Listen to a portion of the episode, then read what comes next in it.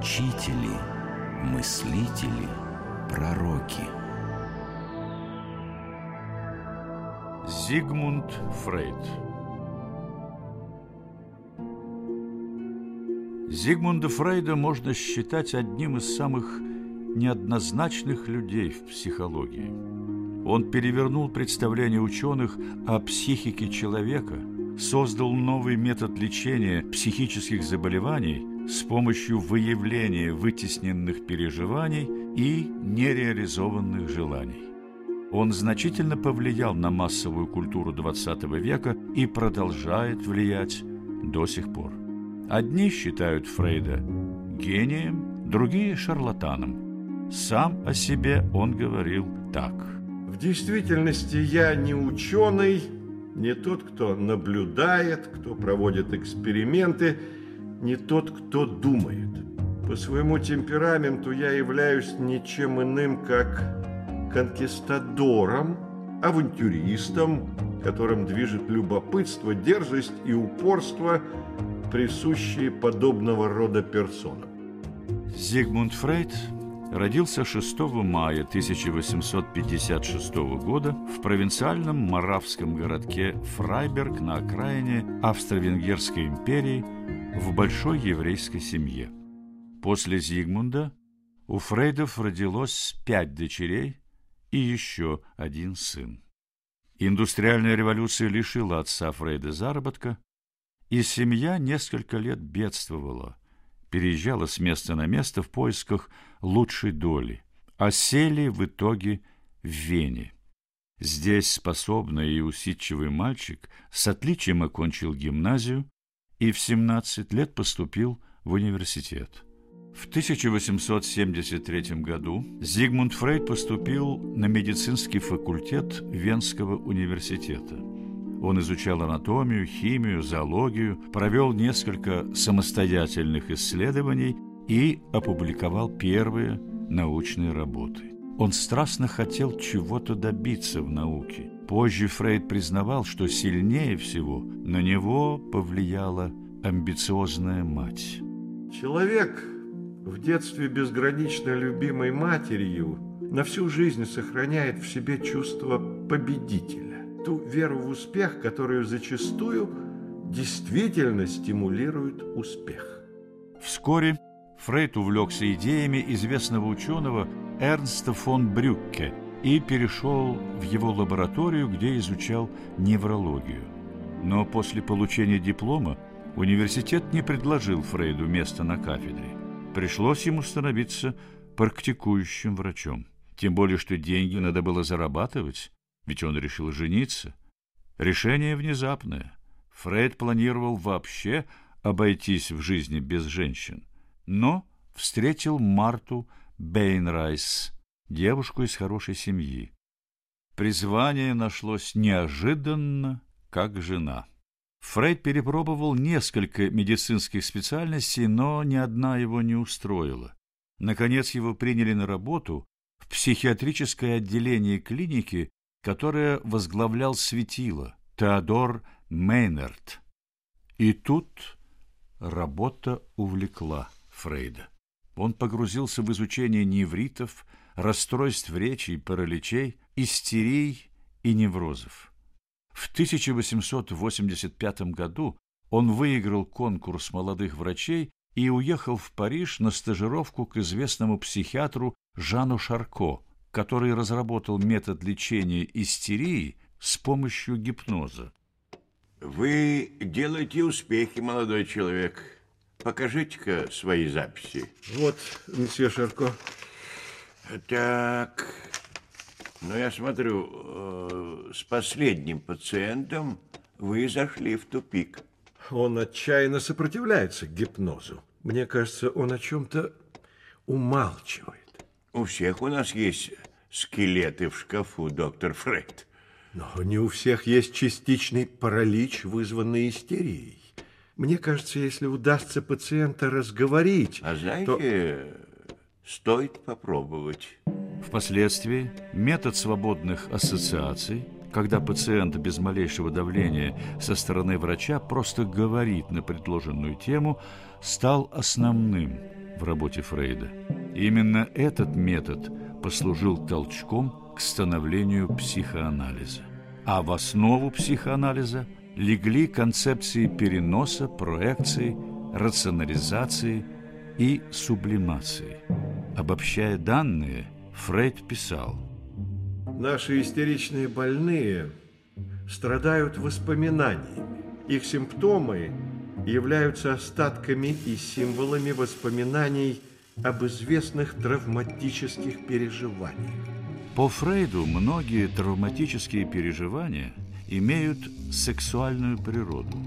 Больные истерии бессознательно переносят сильные чувства, позитивные или негативные, которые когда-то в детстве испытывали к значимым взрослым или родителям, на другого человека. Либо они проецируют свои чувства и мысли на ни в чем не повинный объект. А если что-то не удается, выстраивают стену психологической защиты, пытаясь рационально объяснить свои неудачи. Тогда же Фрейд пришел и к толкованию снов. Фрейд научился расшифровывать сны так же, как свободные ассоциации, и в 1900 году выпустил книгу «Толкование сновидений», которую считал главной в своей жизни. Но публика восприняла ее с недоверием, а коллеги враждебно. Ну, это что ж... Итак, господа, рассмотрим пример. Девушке снится сон. Она сидит в комнате и держит в руках голубую и розовую мышь. Что? Простите, какую? Пожалуйста, не перебивайте. Вопросы потом. Итак, девушка сидит. Внезапно в комнату врываются полчища серых мышей и атакуют ее. Это то, что видит она. Что же значит этот сон на самом деле? Какой-то страх? Верно. Но не какой-то, а вполне определенный. Комната – это проекция матки. Боже мой, это немыслимо! Да как такое может в голову прийти? Серые мыши – сперматозоиды, а цветные – яйцеклетки. Боже мой, что Да, он да, да, говорит? наш что с вами, он говорит? наш с вами вывод. Девушка боится незапланированной беременности. Послушайте, это нелепые фантазии! Подождите, где связь? Где связь? Замкнутое помещение во сне означает чрево женщины. А предметы вытянутой формы... Доктор, доктор, вот, вот вы любите сигары. Это тоже что-то означает. Знаете, иногда сигара – это просто сигара. Признание постепенно пришло. Фред начал формировать вокруг себя группу единомышленников. В 1908 году было создано Венское психоаналитическое объединение. В нем состояли многие известные психиатры, среди них Альфред Адлер, Карл Густав Юнг, Отто Ранг, Шандор Ференси. В печать вышли книги Фрейда «Психопатология обыденной жизни», где речь шла об оговорках, «Остроумие и его отношение к бессознательному» и три очерка по теории сексуальности. Популярность Фрейда как ученого и практикующего врача неуклонно росла.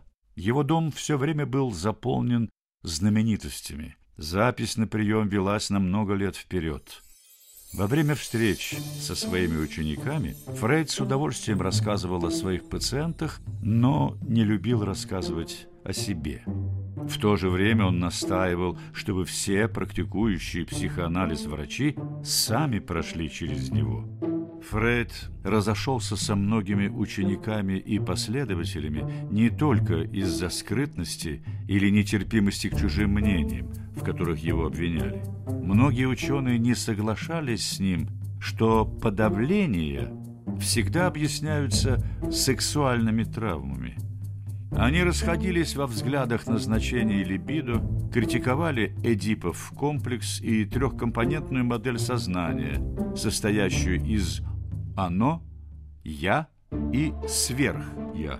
Так Карл Густав Юнг в интервью газете «Нью-Йорк Таймс» заявил Очевидно, что сексуальному влечению принадлежит существенная роль в жизни вообще. и, следовательно, также и при неврозе.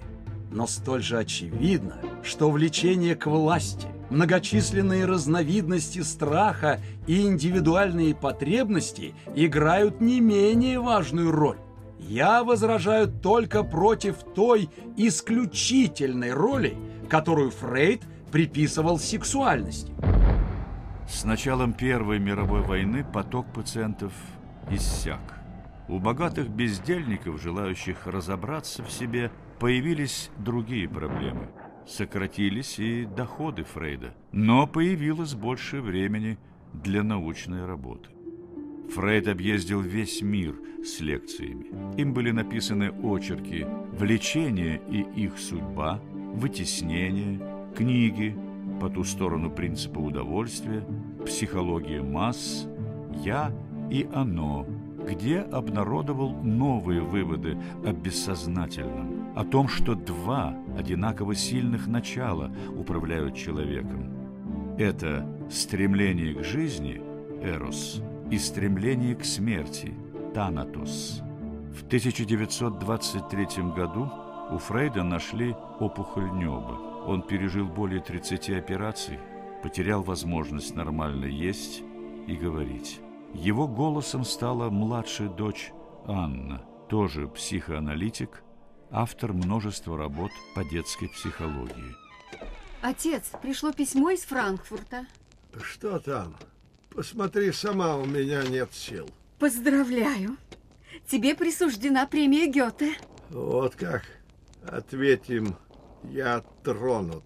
И 10 тысяч марок. Они нам сейчас очень пригодятся. Но они хотят, чтобы ты выступил. Поедешь ты, не спорь. Текст речи я напишу. А через пару месяцев объявят решение Нобелевский комитет. Думаешь, в этот раз получится?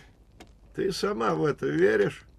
Было бы абсурдным ожидать знаков признания, когда семь восьмых мира выступают против меня. Нобелевскую премию Фрейду так ни разу и не присудили. 11 мая 1933 года нацисты зажгли в Берлине костер, куда бросали книги неугодных авторов. Каждая новая партия книг сопровождалась приговором. Когда очередь дошла до книг Фрейда, объявляющий торжественно провозгласил «Против преувеличенной оценки души и половой жизни во имя доблести человеческой души я предаю пламени писание Зигмунда Фрейда». Узнав о случившемся, Фрейд сказал, «В средние века они сожгли бы меня самого, а теперь довольствуются сожжением моих книг». Он до последнего не хотел уезжать из Австрии и бежал в Лондон, когда фашисты уже захватили страну, но прожил недолго. Он умер 23 сентября 1939 года, через три недели после начала Второй мировой войны.